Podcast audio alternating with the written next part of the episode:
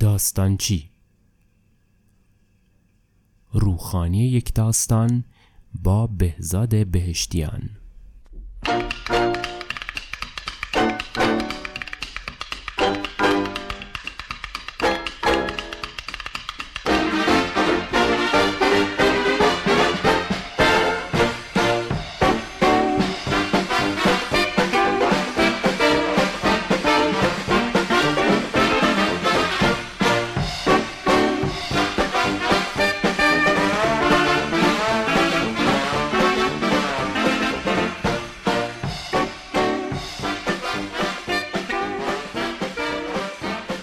خوشحالم که به داستانچی گوش میکنید.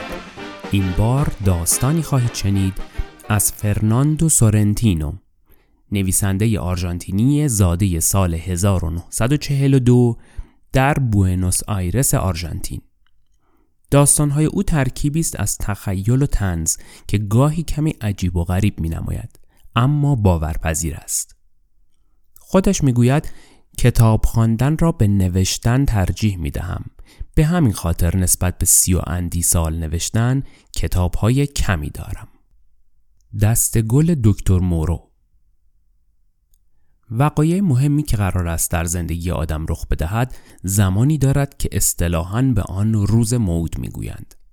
وقتی مارینا خواست با خانواده‌اش آشنا بشوم، در واقع روز موعود واقعی آشنایی من و مارینا برای من فرا رسید. از آن تابستان گرم در آساسوسو 10 سالی می‌گذرد. هنوز شاخه‌های درختان اوکالیپتوسی که بالای سرم تکان می‌خوردند و بوی باران‌های سرزمین دور را می‌دادند، خوب به خاطر دارم. اما چهره مارینا را نمی‌توانم به خاطر بیاورم. دختر تک و بی‌نظیری بود، از این مسئله مطمئنم. من عاشقش بودم. از این یکی هم کاملاً مطمئنم. خب، دیگر چه چیزی یادم می‌آید؟ قد بلند، موخرمایی، ساکت و آرام، جذاب و بدون شک دوست داشتنی. خیلی دوست داشتنی بود. در آن دوران عشق آتشینمان بارها و بارها به جان همدیگر قسم خوردیم که یکدیگر را تا ابد دوست داشته باشیم، چون ایمان داشتیم که خدای بزرگ ما 2 نفر را فقط و فقط برای همدیگر خلق کرده بود. عجیب است که الان خاطرش برای من اینقدر مبهم و غریب است. هر دو 20 خورده ای سن داشتیم. همه چیز برای من خوب پیش می رفت. تا آن موقع در زندگیم بد نیاورده بودم. اگر هم آورده بودم یادم نمی آمد. با خوشبینی فوق‌العاده‌ای که داشتم در همه جا و همه چیز موفق بودم. همزمان با پیشرفت شغلی موفق شده بودم در رشته تحصیلیم هم به بالاترین مدارج برسم. انگار در بهشت زندگی می کردم یا دست کم زندگی برایم عین بهشت بود. به جز چند مورد جزئی و پیش پا افتاده، زندگیم دقیقاً بر اساس نقشه و هدفی که داشتم پیش می رفت. شکی نبود که ظرف 1 سال من و مارینا می توانستیم ازدواج کنیم. وقایع مهمی که قرار است در زندگی آدم رخ بدهد زمانی دارد که اصطلاحاً به آن می گویند روز موعود. وقتی مارینا خواست با خانواده‌اش آشنا شوم، در واقع آن روز موعد واقعی آشنایی من و مارینا برای من فرا رسید. در بدو ورود مادر مارینا به استقبالمان آمد. خانم استلا ماریز، زنی حدود 45 ساله، بسیار متشخص و زیبا بود، با قدی بلند، موهای خرمایی و بسیار جذاب. وقتی مادر مارینا را دیدم، انگار که تصویری از مارینا را در 20 سال آینده می‌بینم. همان لحظه آرزو کردم ای کاش مارینا هم 20 سال دیگه به اندازه الان مادرش سرزنده و شاداب باشه. اما پدر مارینا درست برخلاف مادرش یکی از زشت‌ترین مردهایی بود که در عمرم دیده بودم. ظاهراً خدا موقع خلقتش در مورد همه چیز از سر تا پایش خست به خرج داده بود. کوتوله نبود اما خیلی بلندقد هم به حساب نمی آمد. اما چیزی که توجه مرا جلب می کرد این بود که سر بزرگش اندازه نصف هیکلش بود. بعد رنگ عجیب پوستش توجهم را جلب کرد. طیف‌های رنگی پوستش نور را منعکس می‌کرد، طوری که چشم آدم را اذیت می‌کرد. به لحاظ اخلاقی آدمی خشک و سرد به نظر می‌رسید. کاملاً تاس بود، دریغ از حتی یک تار مو. سر گردش مثل یک ستون استوانه‌ای بود که در غیبت عضوی به نام گردن مستقیم به شانه‌هایش وصل شده بود. دهان بیدندانش شکل عجیب و غریبی داشت. وقتی دهانش بسته بود طوری به نظر می رسید که گویا اصلا دهان ندارد. اما زمانی که باز بود تا بناگوشش باز می شد و حتی حلقش هم پیدا بود. پوست بخش‌های بینی و گوشش هم درست مثل سر تاسش برق می زد. دو چشم بزرگ و گرد و پر از خون بدون مژه و ابرو هم داشت. چشمانش انگار سفیدی و مردمک نداشت و عاری از هر گونه احساساتی بود. و دست آخر لباس عجیبش، یک ردای زرد بلند که نه با سن و سالش تناسبی داشت و نه با شکل و شمایلش. هنگام صرف نهار با تعجب به بشقاب آقای اکتاویو نگاه کردم. مادر مارینا که متوجه تعجبم شد در گوشم زمزمه کنان توضیح داد که شوهرش رژیم غذایی خاصی دارد. غذایی که من و مارینا و مادر مارینا می‌خوردیم یک غذای معمولی عادی بود، اما در بشقاب غذای پدر مارینا گلچینی از موجودات دریایی را می‌شد دید، انگار که یک آکواریوم را داخل بشقابش خالی کرده بودند. بوی تعفن بدی از آن به مشامم می‌رسید. پدرزن آینده‌ام که ظاهراً هیچ اعتقادی به استفاده از وسایل غیر ضروری مثل قاشق و چنگال و کارد در هنگام صرف غذا نداشت، تمام غذایش را که شامل ماهی خام، حلزون و خرچنگ بود در یک لحظه خورد. نه بلعید. با یک حساب سرانگشتی متوجه شدم که دست کم 5 کیلو خرچنگ و حلزون، صدف، ستاره آبی، مرجان دریایی، هشپا، اسفنج دریایی و چند جک و جانور دریایی دیگر که موفق به شناساییشان نشدم را به داخل شکمش سرازیر کرد. بعد از صرف غذا مادر مارینا دعوت کرد که برای صرف قهوه به اتاق نشیمن من برویم. من راه را برای آقای اکتاویو باز کردم و پشتش حرکت کردم. شیوه راه رفتنش خیلی عجیب بود. گاهی قدم‌های بزرگ برمی داشت، گاهی گام‌های کوچک. شکل و شمایل راه رفتنش که هیچ نظم و ترتیب مشخصی نداشت، برای من تداعی کننده حرکت ماشینی با 4 چرخ متفاوت الشکل، دایره‌ای، مثلث، بیضی و مستطیل شکل بود. ردای زرد رنگش به طور کامل بدنش را به استثنای سرش پوشانده بود و دنباله لباسش آنقدر بلند بود که مثل دنباله لباس عروس بود. مادر مارینا سینی حاوی فنجانها را روی میز قهوه‌خوری 8 نفره گذاشت که بین 2 نیمکت مبلی کوچک قرار داشت. من و مارینا روی یکی از مبل‌ها نشستیم و در طرف دیگر میز روبروی ما پدر و مادر مارینا نشستند. متوجه یک نکته عجیب دیگر هم شدم. هنگام که پدر مارینا مشغول صحبت کردن بود، دستهایش زیر ردایش مرتب تکان می‌خورد. واقعاً دستهایش بود؟ نه، انگار در زیر ردایش بدنش در حال جوشیدن و فوران بود. در حالی که آقای اکتاویو یک ریز در حال حرف زدن بود، من فقط به این پرسش اساسی و حیاتی فکر می‌کردم. واقعاً این هیولا پدر مارینا عشق من، عزیز دل منه؟ ناگهان این فکر به مغزم خطور کرد که حتما مادر مارینا در جوانی به شوهرش خیانت کرده و مارینا ثمره یک رابطه نامشروع است. نگاهی دلسوزانه به مادر مارینا کردم. به او حق میدادم اگر مرتکب چنین لغزشی شده بود. مسئله شوخی نبود. آینده یک بچه و مسئله حیاتی ریخت و قیافه‌اش در میان بود. موضوع بحث عوض شد و پدر مارینا شروع کرد به صحبت درباره عملهای جراحی، شکستگی استخوان، حملات قلبی، دردها و ناراحتیهای کبدی، مشکلات عصبی و غیره. بعد در مورد وضعیت جسمی و روحی و عصبی من پرسید. منهای این که در آن لحظه بسیار عصبی بودم و البته درباره آن چیزی به پدر مارینا نگفتم، برایش توضیح دادم که تنها مشکلم حملات آسمی و تنگ نفس است که گاه و بیگاه به من دست می‌دهد. پدر مارینا تأکید کرد برای آسم هیچی بهتر از اقامت در کنار دریا نیست. آب و هوای لب ساحل خیلی بهتر از دوا درمونای بیارزش دکتر جواب میده. البته روغن جگر ماهی هم چیز خوبیه، اما کسی که کنار دریا باشه هیچ وقت هیچ درد و مرضی نمیگیره. زنش جواب داد مطمئنی اکتاویو؟ فکر نمی کنم که در مورد دریا درست بگی ها. یادت میاد در ماردل پلاتا کنار دریا سرمای سختی خورده بودم که 2 ماه هم طول کشید؟ پدر مارینا با تأکید گفت چارانا گوزن، تو اینجا در چند کیلومتری بوئنوس آیرس سرما خوردی، وقتی که تازه میخواستیم به ماردل پلاتا بریم. نه اونجا هیچ چیز به اندازه دریا برای سلامتی آدم مفید نیست. برای اینکه بحث بالا نگیرد دخالت کردم. البته آب و هوای ساحلی، یود، شن و غیره. پدر مارینا هم با صدای بلند قاطعانه تکرار کرد: هیچ چیز بهتر از دریا نیست. 8 روز اقامت کنار دریا مساویه با درمان قطعی آسم. طوری خوبت میکنه که اصلا یادت نیاد یه زمان آسم داشتی. مارینا هم وارد بحث شد: حق با شماست پدر جان، اما فکر میکنم جدا از خصوصیات معجزه آسا شما دریا رو برای این دوست دارین که متولد برج دلف هستین. اما کسانی هستن که احساس خوبی به دریا ندارن. یکیش من، هرچند منم متولد برج حوت هستم. مادر مارینا گفت: من هم متولد برج سرطان هستم و دریا رو چندان دوست ندارم. مارینا اضافه کرد: میدونین دریا یه جورایی من عصبی میکنه، تنم مورمور میشه. اکتاویا گفت: اینا همش تلقین الکیه، مگه میشه کسی دریا رو دوست نداشته باشه؟ اگه خودتو به دریا عادت بدی میبینی که چقدر اعصابتو تسکین میده.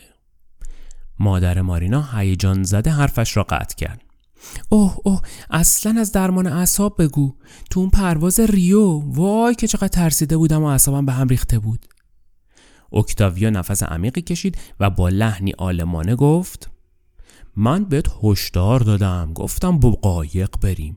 قایق امتره، راحتره، ارزونتر از هواپیماست، چون اینطوری میتونی بوی دریا رو حس کنی، ماهی‌ها رو ببینیم. خب آره، سفر با هواپیما باعث صرف جویی در وقت میشه، اما راحتی سفر هوایی اصلا قابل مقایسه با لذت سفر دریایی نیست. تأکیدی که در لحن پدر مارینا بود این پیغام ناگفته را در خود داشت: لطفاً خفه شید و خلاف نظر من حرف نزنید. با دریافت این پیغام نهانی حس کردم نیازی نیست دیگر حرفی بزنم، اگرچه لبخندی دوستانه و ظاهری آرام را چاشنی اظهار نظرهای خودخواهانش می‌کرد. اما با توجه به روند بحث حس کردم که رفته رفته دارم بدجوری عصبی و کلافه می‌شوم. حس کردم یقه پیرهنم به گلویم فشار می‌آورد، پیشانیم عرق کرده بود و فقط دوست داشتم به خانه برگردم. پاهایم می‌لرزید و معده‌ام به شدت می‌سوخت. ظاهراً مارینا و مادرش حس بدی نداشتند و همچنان به بحثی که در آن حرف آخر را پدر مارینا میزد ادامه میدادند. ظاهراً این حالت در واقع سنت و قانون حاکم بر بحث‌های خانوادگی آنها بود. موضوع بحث مجدداً عوض شد و حالا مجبور بودم سکوت را بشکنم، چون خانواده مارینا دوست داشتند بدانند قرار است برای ماه عسل دخترشان را کجا ببرم. مارینا تپه‌های کوردوبا واقع در ایالت شمالی را پیشنهاد داد، اما نظر اکتاویو ویلاهای زیبای مجاور ساحل ماردل پلاتا بود. اونجا سالم‌تر و طبیعی‌تره، دریا دارین، نمک دارین، یود دارین، شن دارین، سلف دریایی دارین، هیچی بهتر از این دریا نیست. گفتم که ترجیح میدهم روزهای اول زندگی مشترکم با مارینا را در یک جای ساکت و بدون سر و صدا و بدون حضور هیچ توریستی تجربه کنم. اکتاویا گفت: اگه به یه جای ساکت نیاز داری توصیه میکنم سانتا کلارا دل ماریا یا سانتا تریستا را انتخاب کنین. در سواحل آتلانتیک هم میتونین مکانهای ساکت و آروم رو پیدا کنین. طاقتم دیگر تاق شده بود. نیمخیز شدم تا نشان بدهم وقت رفتن است. اکتاویا با خونسردی نگاهی به ساعتش کرد و گفت: خیلی زود نیست، هنوز 12 نشده، تازه سر شبه. حالت دستوری و آمرانه‌ای که در لحنش بود باعث شد که با بیمیلی مجددا روی کاناپه بنشینم. ابهت و اقتدار عجیبی داشت.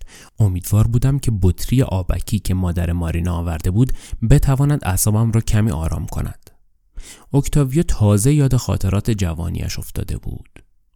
اون قدیما که واسه خودمون جوان بودیم و برویایی داشتیم، میرفتیم کافه ها و بارای لب دریا تا خود صبح میخوردیم و مینوشیدیم. خدای من، این دیگر خیلی ترسناک بود. وقتی سعی کردم در ذهنم رقص آقای اکتاویا رو مجسم کنم حالم خرابتر از قبل شد. پدر مارینا ادامه داد: بله، تا خود صبح بیدار بودیم، اما جوانای امروز ساعت 8 که میشه 7 پادشارم خواب میبینن. مثل بچه کودکستانی ها. نیم ساعت دیگر هم تحمل کردم و بعد قاطعانه بلند شدم. دیگر خدازاری بس بود. به هر قیمتی شده بود باید میرفتم، حتی اگر مجبور میشدم برای خروج از آن خانه متوسل به زور بشوم. خوشبختانه مجبور نشدم به زور متوسل بشوم. پدر مارینا این بار با رفتنم مخالفتی نکرد. دوستانه با من دست داد و تاکید کرد البته ما اگه جای تو باشم خونه که برسم قبل از خوابیدن یه چند صفحه مطالعه میکنم. قول دادم به توصیه‌اش عمل کنم. مارینا گفت تا سر خیابون باهات میام. بوی خوش درختان صنوبر و کاج را هنگام رد شدن از حیاط حس می کردم. نفس عمیقی کشیدم. هوای تمیز و پاک را فرو بردم تا بوی زخم ماهی را که تمام وجودم را پر کرده بود از بین ببرد. احساس تازگی و سرحالی می کردم. پاهایم نمی لرزید و سوزش معده‌ام قطع شده بود. مارینا گفت نظرت در مورد بابای من چی بود؟ مبهم و سربسته پاسخ دادم شخصیت خاصی داشت. به من نزدیک شد و انگار بخواهد رازی را بگوید ادامه داد خیلی بهتر شده. تا 1 سال پیش نمیتونستیم اونو از استخر بکشیم بیرون. شب و روز تو استخر بود. الان حداقل روی میز غذا میخوره و تو تخت خوابش میخوابه. این پیشرفت خوبیه مگه نه؟ با تعجب پرسیدم مگه خونه شما استخر شنا داره؟ البته بهت نگفته بودم تو حیاط پشتی. الان نمیتونم بهت نشون بدم چون بابا الان داره از اون استفاده میکنه. هر شب قبل از اینکه بره بخوابه تنی به آب میزنه. اینطوری غذایی رو که خوردرم بهتر هضم میکنه. یک سوال احمقانه پرسیدم با هضم غذاش تداخل نمیکنه؟ نه درست برعکس. اون نیاز به آب شور داره. وقتی تو آبه خیلی پرخاشگر میشه و هیچ کیو نمیشناسه حتی ما رو. وقتی از آب میاد بیرون میبینی چقدر مهربون و دوست داشتنی میشه. به شکل آزاردهنده‌ای اندک اندک داشتم از ماجرا سر در میآوردم اما هنوز نمیخواستم باور کنم. ایستادم. نگاهی به ساعتم انداختم. مارینا منتظر بود که حرکت کنم. پرسیدم همسایه‌ها شکایتی نمیکنن؟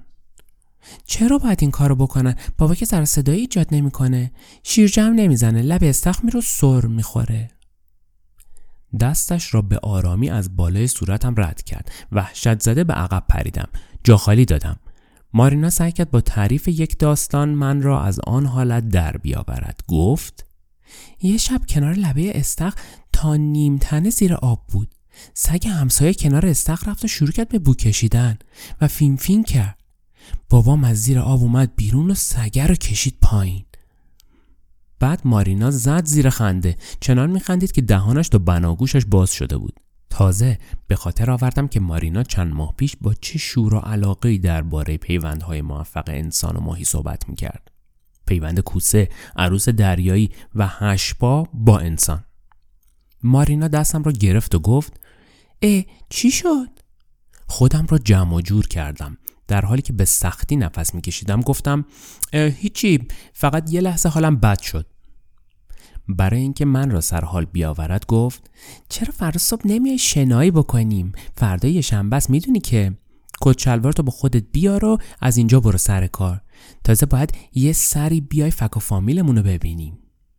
از او خداحافظی کردم و گفتم باشه قول میدم دوروبر ساعت 10 بیام. فردا میبینمت. اما دیگر به آنجا برنگشتم. تا 1 ماه هیچ تلفنی را جواب ندادم. خانه و محل کارم را عوض کردم و به ایالت کویری لامپادیا رفتم. شهر سانتا روزا به رغم نزدیکی به کویر آب و هوای بسیار عالی دارد و فاصله آنجا از اقیانوس آتلانتیک به اندازه فاصله‌اش از اقیانوس آرام است.